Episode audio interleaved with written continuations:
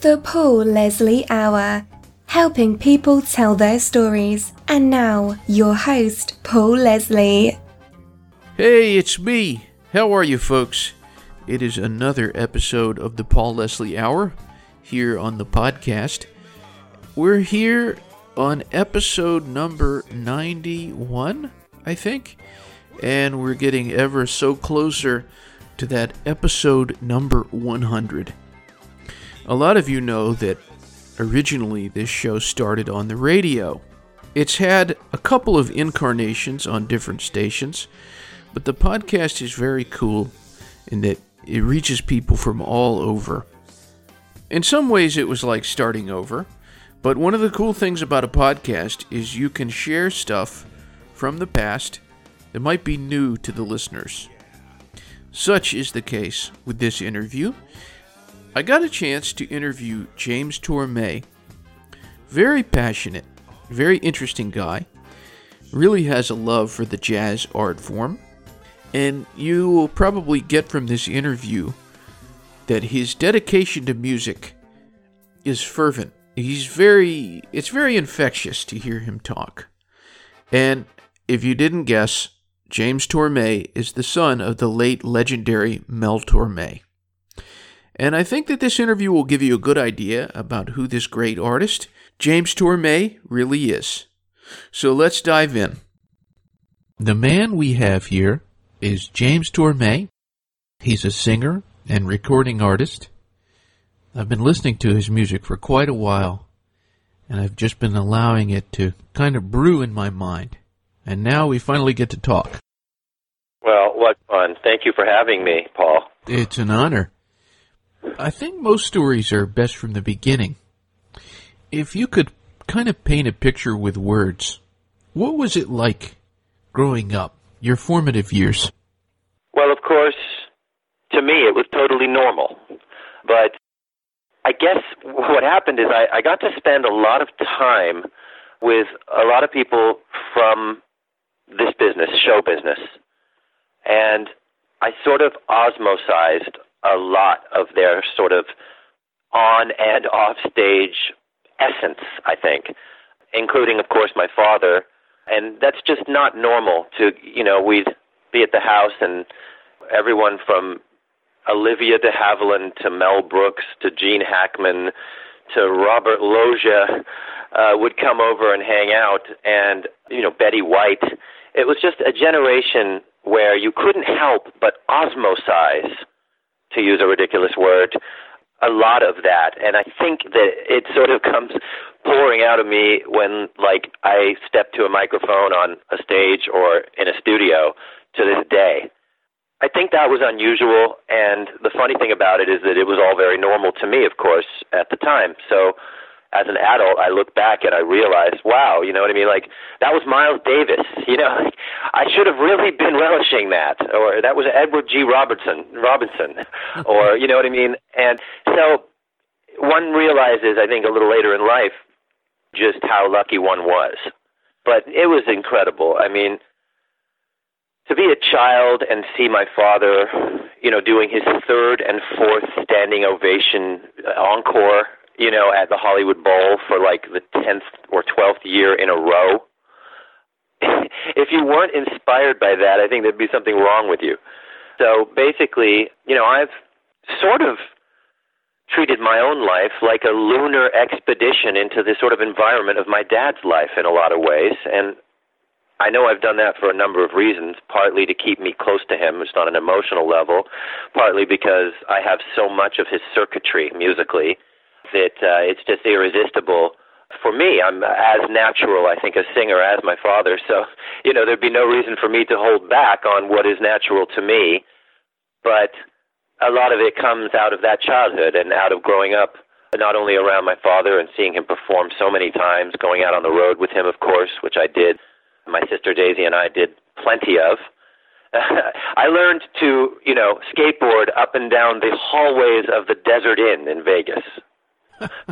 Much to the extreme annoyment of everyone else that was staying there. But in other words, you know, it wasn't a typical way to uh, grow up, but it was just completely normal to me. These, you know, the people I was mentioning earlier, which of course there's a way longer list than that. You know, they were sort of, you know, just uncles and aunts really, funny hmm. friends my parents, and later it's like, oh, I now realize that you're one of the geniuses of your field. but you know, I try to use it all. You know what I mean? Everything I was exposed to, and of course, uh, a bit of uh, good old genetic manifestation, and do something with my own career that's at least equal. I, I, I've never been interested in anything that wasn't sort of at least on an equal quality level from what my dad was able to produce. And so, for me, you know, it's. Uh, my life has has been really interesting. Uh, it's I've had obviously I've been very fortunate and had a lot of success myself so far in my singing career, but I never forget where the inspiration came from, which is really my father, his peers, being immersed in a lot of really great music and films and theater that I was exposed to uh, as a result of really both sides of my family. I'm a second generation show business person on one side and a fourth generation show business person on the other side, my British side. My mother and grandmother, both well known British actresses. And so uh, you put it all together, and I, I hope to be, you know, successfully sort of doing right by all of those people by paying forward a lot of that. You mentioned that being exposed to all of these showbiz icons, it became kind of normal for you. You know, just hey, that's that's somebody that my parents know and I know. Yeah, I mean, I'd be on the I'd be grow up on the knees of these people. George Shearing, Buddy Rich, you know what I mean? Artie Shaw, Gerry Mulligan. Yeah. I mean Wow. You know, it wasn't even until I was about 12 or 13 that I really realized how ridiculously talented like my own dad was. Hmm.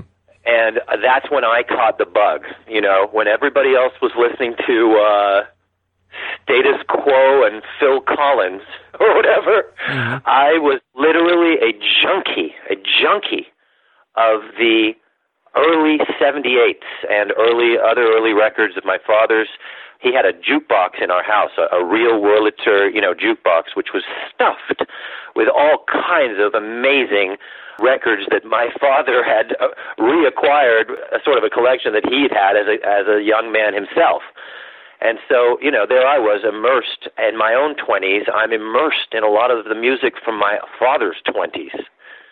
But the good news is that, of course, I'm also, as you probably hear, influenced by a lot more modern influences too, because there's a lot of my father in me, but we're not the same person at all.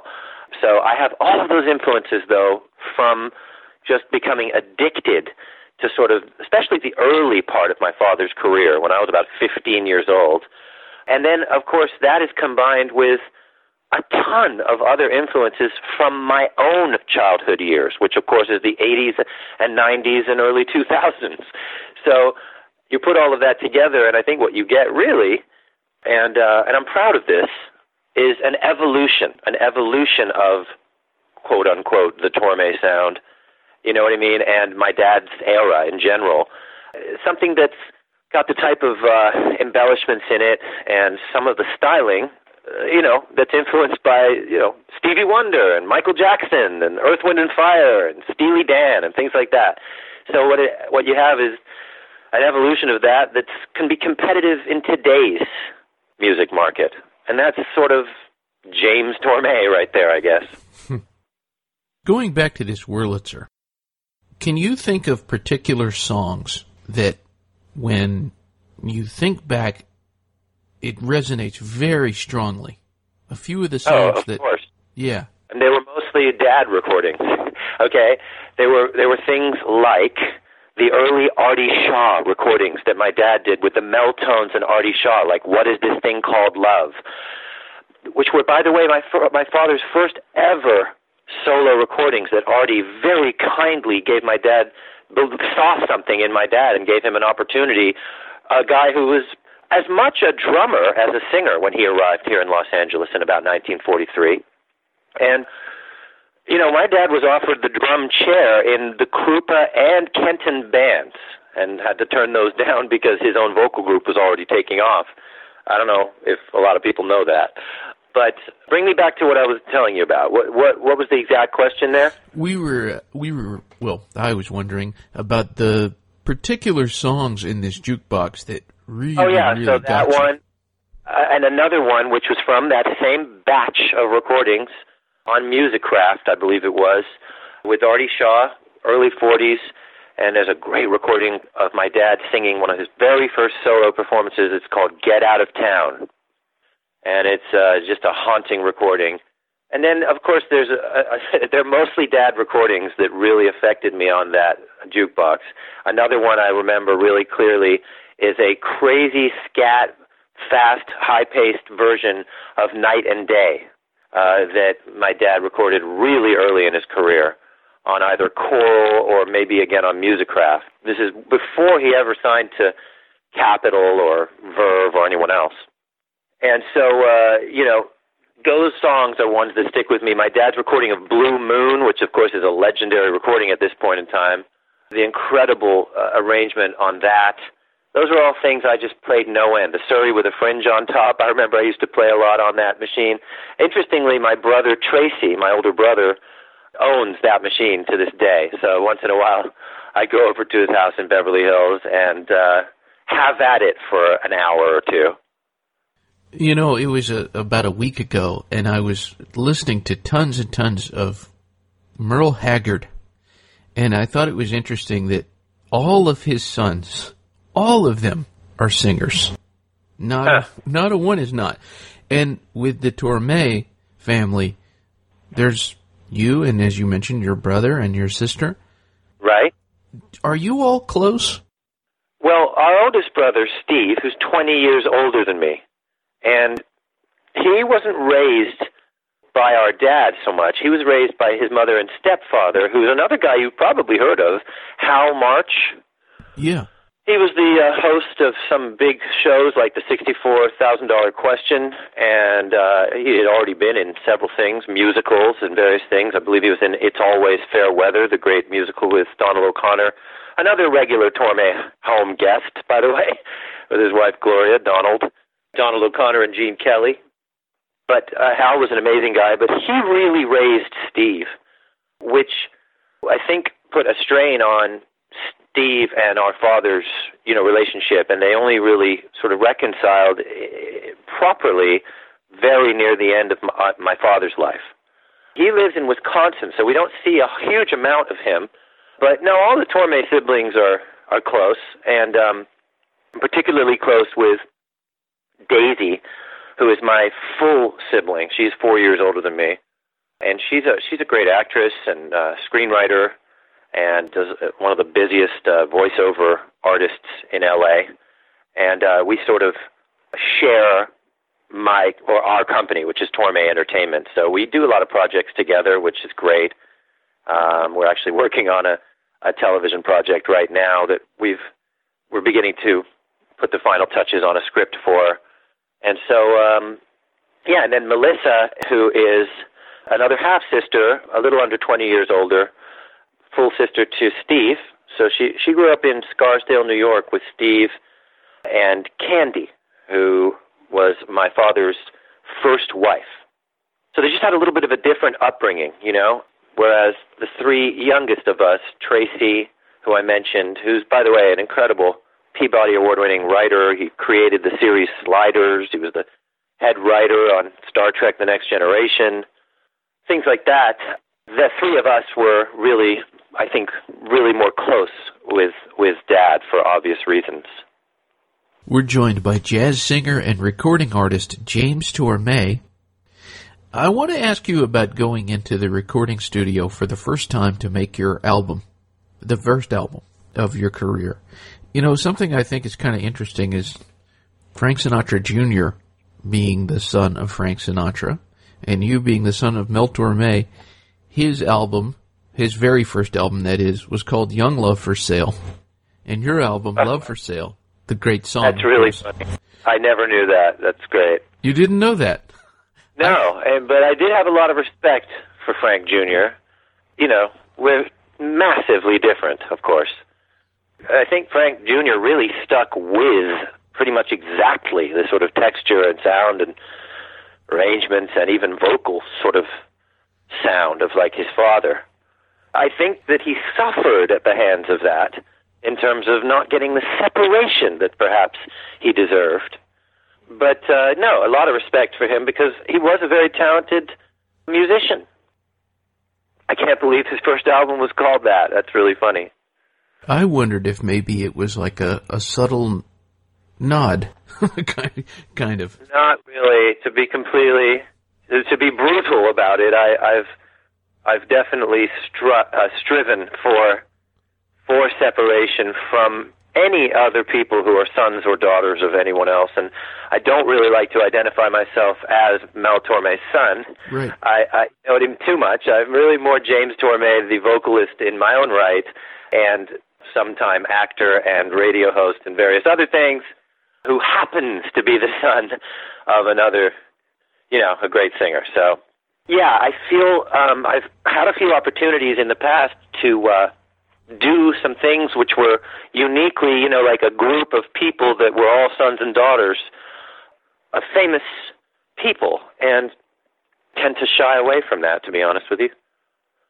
But there are very talented offspring of legendary, you know, sort of jazz royalty and all kinds of people like that that are very talented. There's no question about it.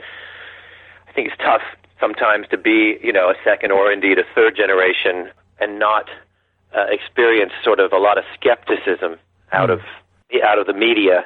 In fact, I've been very lucky in my career with reviews. I really have, but but there was one reviewer in the early part of my career. I think it was a guy from the from the Buffalo News, and he said, "I have to admit, I had a sneer at the ready."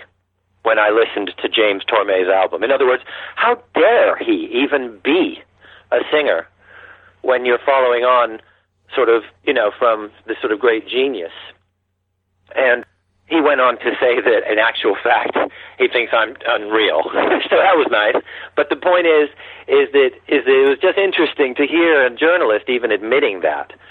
I think that it's probably very common to either be overlooked, judged way too harshly, you know what I mean? Or just not really have people's generosity of spirit. Uh, if you are one of those people that is trying to, you know, kind of have a career based on tributing your famous parent.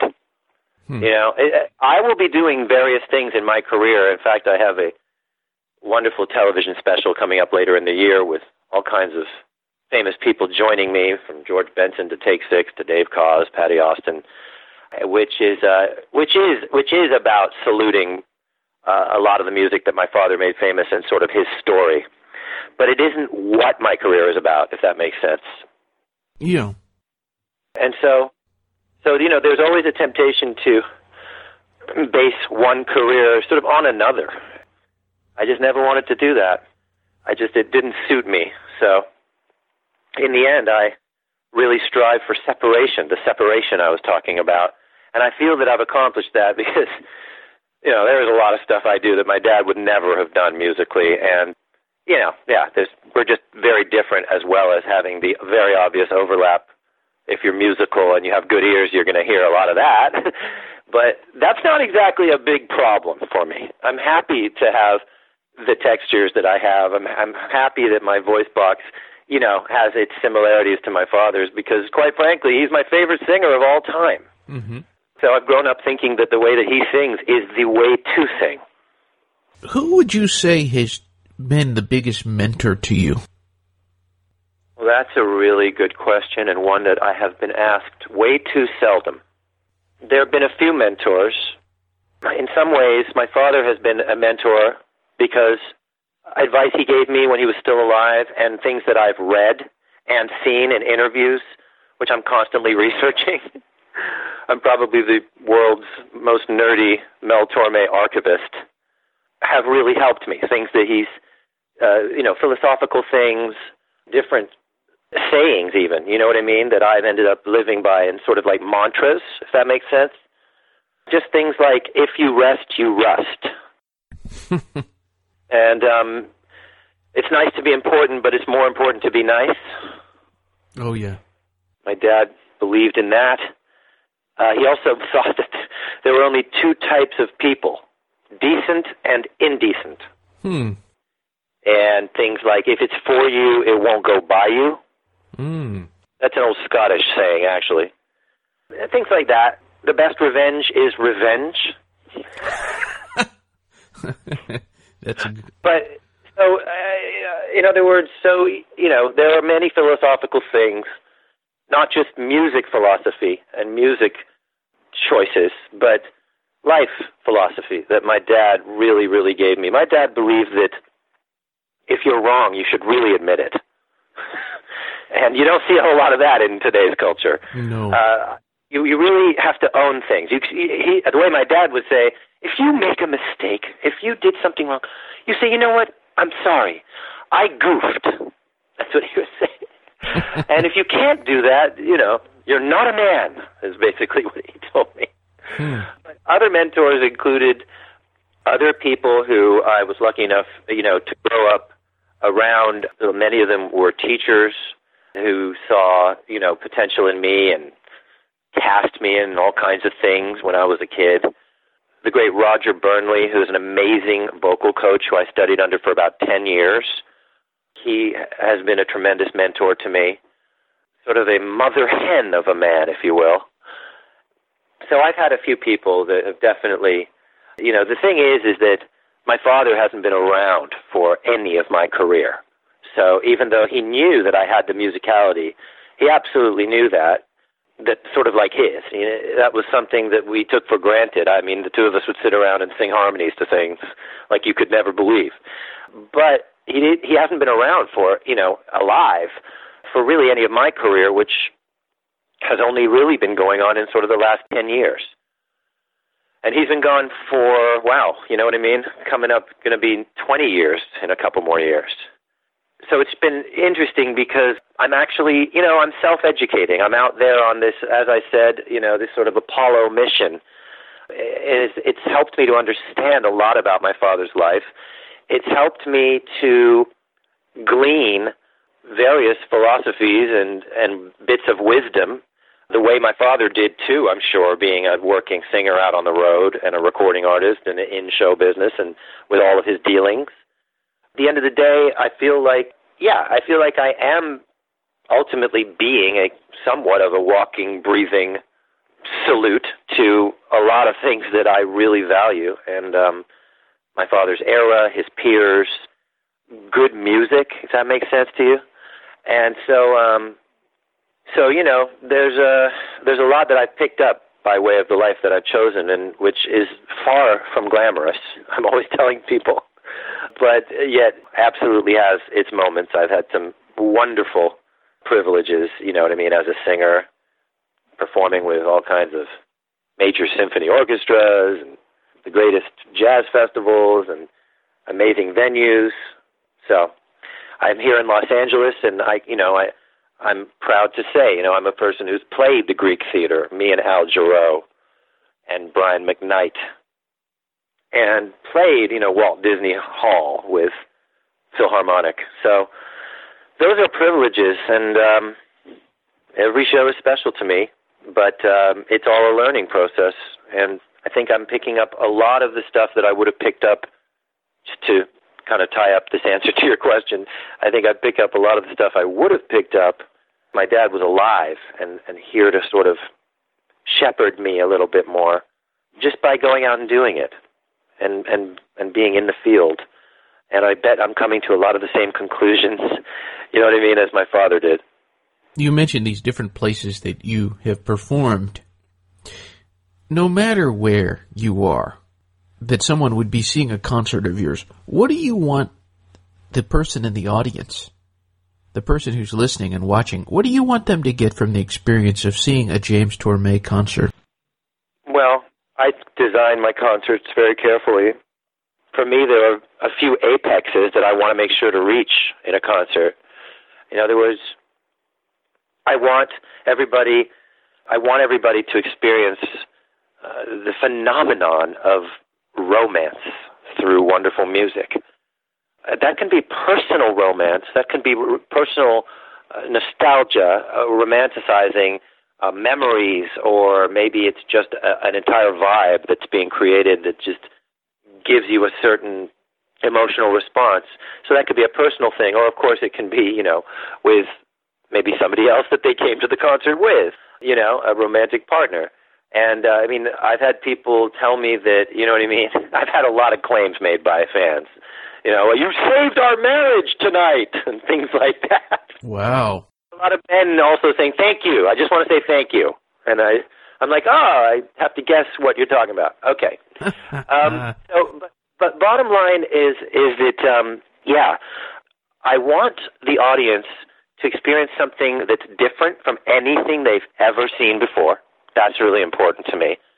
And they're going to get that because they're going to get all these influences, you know what I mean, that are so unique to the way I've grown up. I also want them to have the first thing we talked about, which is a, you know, I want them to be moved. I want them to be moved emotionally in in the direction of like a pulling on a heartstrings type of being moved. Okay, but then I also want them to laugh. So I want them to laugh, and I also I also kind of want them to cry a little bit. I want them to feel that part of the concert, you know? There are songs that are dirges for lost loves or certain blues songs that when I sing them, I really want the people to feel the pain that went into creating the original piece of copyright. I feel that I'm doing justice to it if I'm, you know what I mean, like pulling that emotion out of a song. So I literally want them to laugh at one point. I want them to, I want them to tear up at another point, and I want them to how, be filled with joy and sort of nostalgia and just an emotional boost. You know what I mean? At another point, and and I want them to leave feeling like it was just totally unique. I mean, a person once said to me, you know, and and I I say this in a very secular way. He once said to me, "Man, that con-, it was actually from a record label." He said, "I I just I, when I went to your concert, I came out there and I felt like I'd done something good for myself. I felt like I'd gone to church or something. And I said, you know, that is one of the greatest compliments I could ever get. Oh yeah. And and uh, because what they weren't, you know, they weren't uh, they weren't being weird. They were just saying that you know I actually felt a spirituality, and there is absolute spirituality. I mean, deep levels of spirituality run through the veins of jazz music, my friend. So I feel like I've done my job if people have that effect, you know what I mean? And they come out of there like feeling like they're a slightly different person from before they ever went to the concert. How do you define jazz? is another loaded but very good question. Well, for me, jazz is very much about freedom. In other words, eh, there's a lot of definitions. You could musically define it, or you could define it historically, right? Jazz is the ultimate American art form and one of the most precious gifts we ever gave the rest of the world as Americans. Okay? Although freedom, in the case of World War II, is probably a close second. But uh, jazz is freedom. It's freedom to explore. It's freedom, you know what I mean, within a within the form of music that you're performing or writing or recording to improvise and express individual, you know, personal musical ideas within within a given framework or chord structure, mind you. And so that it can be applied to just about any piece of music. So I could sit down right now and create a jazz version of, you know, Stairway to Heaven or MC Hammer's Can't Touch This, or the the latest song from Zayn Malik or something if I wanted. The guy from One Direction, in case you don't know who that is. But like it's just kind of how you approach it. So all you have to really do is take any song and open it up to interpretation or what we call embellishment. I think we were talking about embellishment earlier which is sort of like personalizing the way that you play the chords, the timing, and the chord sequence itself, you know, the way that the chords tell the story. And then we'll substitute interesting jazz chords for the rather more simple chords in perhaps like a pop song, change the tempo, and voila, you have a jazz spin off of that song. But the important thing, which I want to get back to, is spontaneity. So it's really about being creative and being off the cuff and open to a lot of embellishment, you know what I mean, within a pre existing, in many cases, a pre existing framework. Sometimes there's no framework at all. I've sat in on a 12 minute musical odyssey with a Brazilian sextet here in LA one time, uh, you know, where there really, I could tell that there really was no chord pattern. It was just finding its own way. But if you could use your musicality enough, you could make sure that you're always staying within within what's available in in the chords that are being played. I find I can do that. My father thought you had to know the melody backwards and forwards of any song and know the chord sequence backwards and forwards before you could really scat sing over it, which is the way that we singers sort of solo in jazz. But I don't agree with that. I can just pretty much go for it. You know what I mean? And it's just hearing what's happening and just quickly adjusting to it as it happens. But right there, what I'm discussing right there, that's jazz. You know, you don't find a lot of that in other forms, or it's more predetermined. I mean, in classical, there just isn't that. You don't you don't hear individual embellishments like that very often. There are one or two times I think in classical music where a viola player or somebody will be invited to literally just solo, but it's very uncommon. It's mostly all predetermined. And so when music fails to be predetermined and is more open ended, it gives us a chance to go a little further with what we're trying to do as actual artists and to advance the conversation, if that makes any sense. Absolutely. Something that you mentioned earlier, you you were saying. I have no idea if I answered your question. You, you did, you did, and you did okay. very well. Thank you. Okay. You mentioned earlier. You said people have this idea sometimes that being a, an artist or being an entertainer is a very glamorous thing, and there's a lot of it that's not glamorous. So, what no. is it that people are not seeing? I love you for this question. Okay, I wish everyone would ask this question. This is such a great one. You know, Paul, I say that the concerts are free. Okay, so I get a decent amount of money sometimes to do a concert. And I say, you know what? The actual performance is completely free of charge. You're just paying for the hotel lobbies and the airports and the taxi and the Uber here. And oh, this town doesn't even have Uber. Okay, uh, let's go to the uh, Coco's and see if we can convince one of the waitresses to drive us to the airport in the morning. Oh, she only has a Honda Civic. Uh, that's not going to work. In other words, that's what I'm being paid for, and I'm perfectly happy to do the concerts. It's the schlepping that I'm talking about, and a lot of places that I uh, tend to also play, you know, there are several different connections away, and kind of sometimes hard to get to. So it's just a lot of time, you know, sort of traveling and away from home. My dad coined the phrase absence makes the heart go wander. so you have to understand the sacrifice that it, it is to be a touring musician. It's kind of like being in the armed forces. And so relationships suffer, families suffer from the lack of consistency. That is something that my dad really, really, you know, was damaged by. I mean, he literally three of his four marriages, you know, were probably concluded because of that.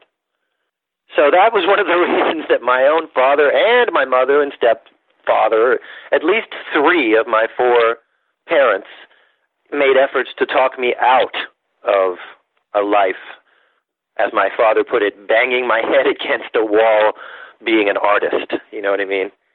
he he literally would liken the life of an artist to standing and like banging your head against a frying pan. you know what I mean? And so, you know, every parent basically tries to be responsible because you know the inevitable time when any ten-year-old suddenly starts saying that they want to be a pop star or something. The oh, only difference with me is that it just never went away.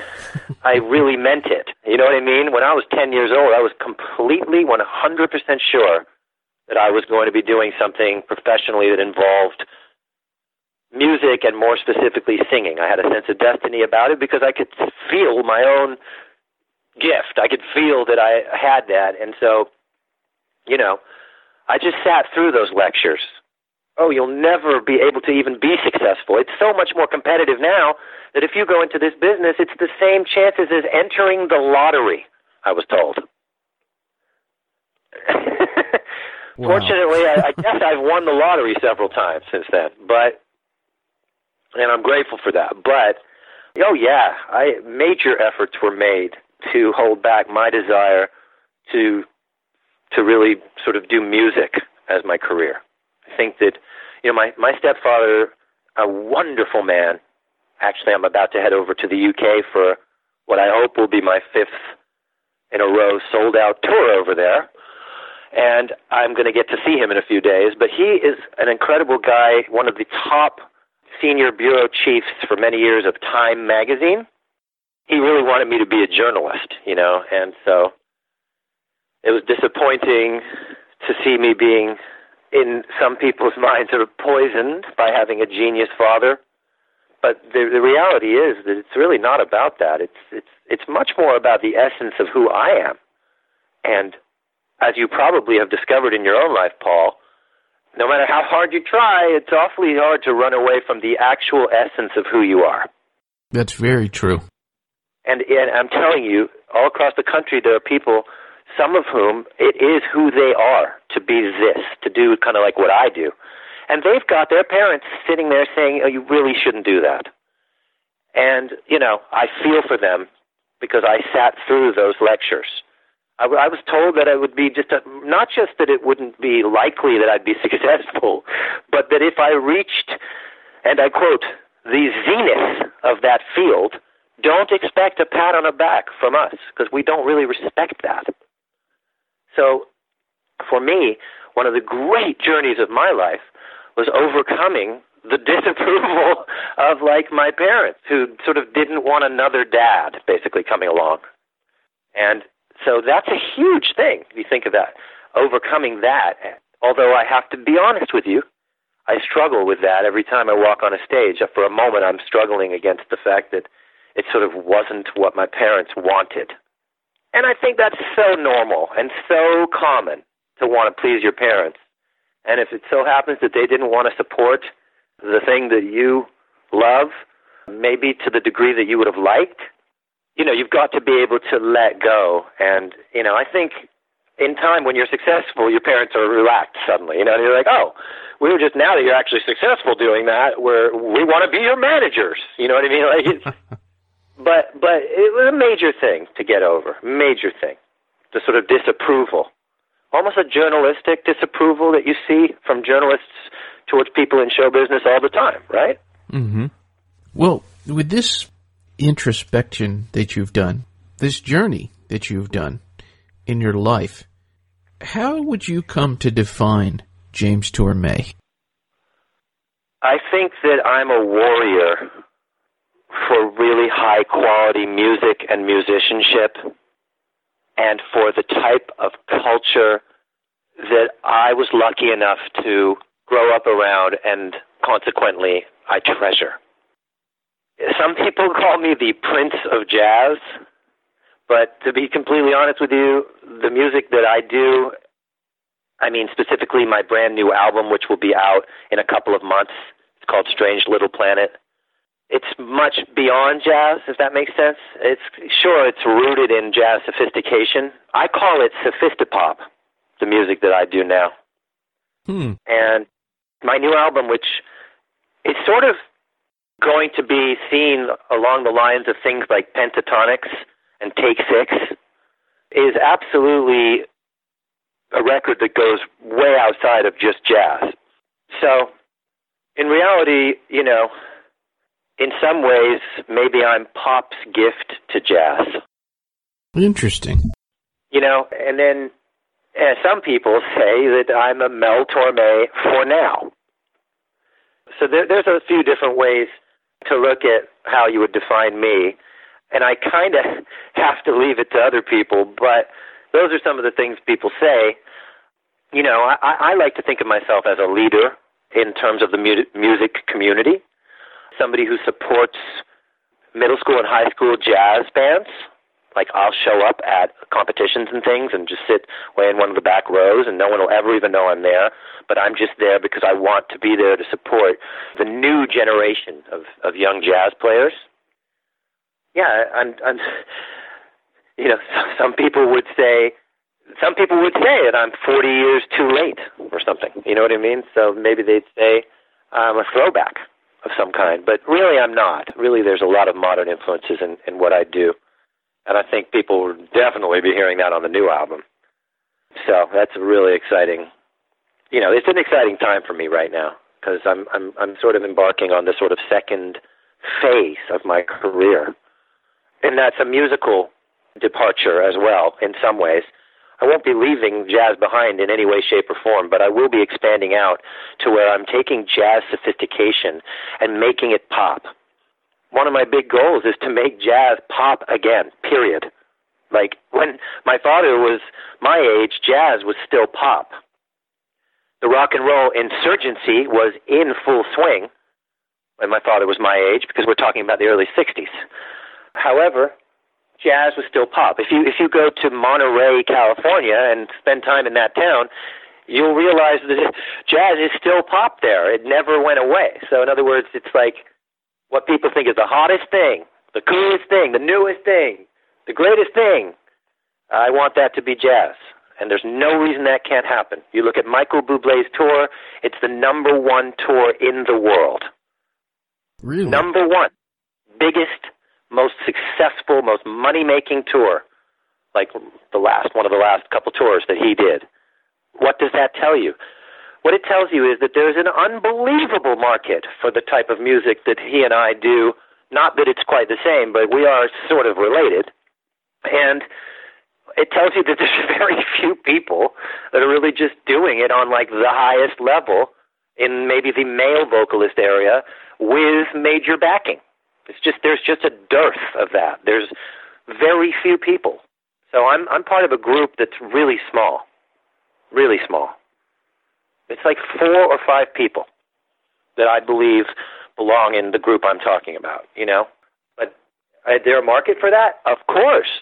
And and God bless Michael Bublé and Jamie Cullum and, you know, even Diana Krall and a few other people, Norah Jones, who have proven that again and again. So I've always sort of known that there was going to be that that career for me. I kind of just know deep in my heart that that was just it was going to be there, but I don't think that necessarily was going to be the case if it wasn't for some of these other people paving the way. So I'm really grateful for them. They are the prelude to anything that you know I'm I can accomplish in this kind of a genre, in this kind of a style with these types of uh, this type of musicality. You know, in 2017, 2018. I was going to ask you who amongst your peers are the ones that you respect, and you said Diana Krall, Jamie Cullum. Oh yeah, I mean, I I respect them for sure. I respect Michael Bublé. I respect a, a lot of different musicians that are currently out now, and some of the you know the what's now becoming the old guard. I love people like George Benson, who I'm going to be doing not only a concert but a concept album with soon. I love Dee Dee Bridgewater. I I know all of Quincy Jones's music. So, you know, I have a lot of respect for people that are way younger than my dad, but they're not necessarily my peers. And then amongst my peers, I mean, there's I have a lot of peers. I mean, one one of the peers who I respect the most is the person who was the lead producer on my album, and he's his own new album is actually up for three Grammys this year, and that's John Daversa. And John Daversa is one of the great Miles Davis level sort of composer, arranger, producers. He's exactly my age. He's a year older than me. He's amazing. He runs the. He actually runs the. He's the head of jazz at the Frost School of Music. You know the famous Frost School of Music at the University of Miami uh, right now. But he's been a tremendous kind of a mentor to me, and at the same time, somebody that I just really respect. Renee Olstead, who's a great singer, who I sometimes do show with, shows with. I have a lot of respect for. You know, I, I don't know if you'd know all of the people that I could mention, but Brenna Whittaker, who's just done her new record with David Foster on Verve Records, his new sort of discovery. She's she's sort of known as the female James Tormé in some ways in Los Angeles, but she's an amazing singer who looks like a young Sharon Stone and sings like Peggy Lee or somebody. So she's amazing. Uh, Esperanza Spalding, I think, is a really good artist. You know, and I like a lot of artists outside of jazz. You know, I have a lot of respect for like Bruno Mars and D'Angelo, Maxwell, Jamiroquai course, as I mentioned earlier, you know, Stevie Wonder, Michael Jackson, Earth, Wind, and Fire. Those were things that my father enjoyed a lot too. And then I've just got a lot of other influences. I mean, honestly, Paul, we could do this all day. Like, I have so many influences. I'm influenced by people like Todd Rundgren and Elvis Costello, you know, Cyndi Lauper. So it just goes on and on. You know, so many bands from like the 80s, the Cars, Wang Chung, Talking Heads. Uh, so I've just I've really had a rich well to draw from that that has a lot of different textures in it, and that has been I think a great thing for me because you know what I mean. It's allowed my music to really be individual, uh, but also to reflect a lot of things that I think people out in an audience are picking up on. So it's just a total privilege every time. I, you know every show is special to me. I have to tell you, I, I remember every audience. I like I just don't know if I'm going to do it again. Like every time I do it, I'm like, in the world we're living in now, I don't know if I'll be doing this again. So basically, you know, I want to enjoy every moment just the way I want the audience to, and and I do that. Well, I hope I'm amongst the audience at some point. I hope you make it out to the southeast for this this upcoming album. Oh, I'm sure I will, and I really look forward to it. I hope that we get a chance to hang out in person a little bit, Paul. Oh, that would be great. Thank you so much for having me on oh. your show. Oh, it's a great pleasure. It's a great pleasure. You're very passionate and very interesting. Oh, thanks, man. I I try. Your life is not a, a dress rehearsal, right? So I I really if I'm interested in something, I go the whole way with it. You know what I mean? And my father was just the same way, by the way. Well, Mr. Tormé, thank you so much for joining us. Everyone out there, if they want more information, they can visit jamestorme.com. Yeah, I have some American shows coming up, uh, East Coast and West Coast, in July, August, and going through the rest of the year. So look forward to seeing people, and they can register their email right on that website, and then they'll get alerts when I come to their area, little show alerts. So if they want to do that, they can do that right there on the homepage of my website. All right, James. Well, it was lovely to talk to you, and I'll look Thank forward to the Paul. next time. Absolutely. I'll look forward to it as well. All right. Take, Take care, my friend. Bye bye. All right, you too. The Paul Leslie Hour is hosted, produced, and written by Paul Leslie for Lifestyles Entertainment. For information, visit thepaulleslie.com.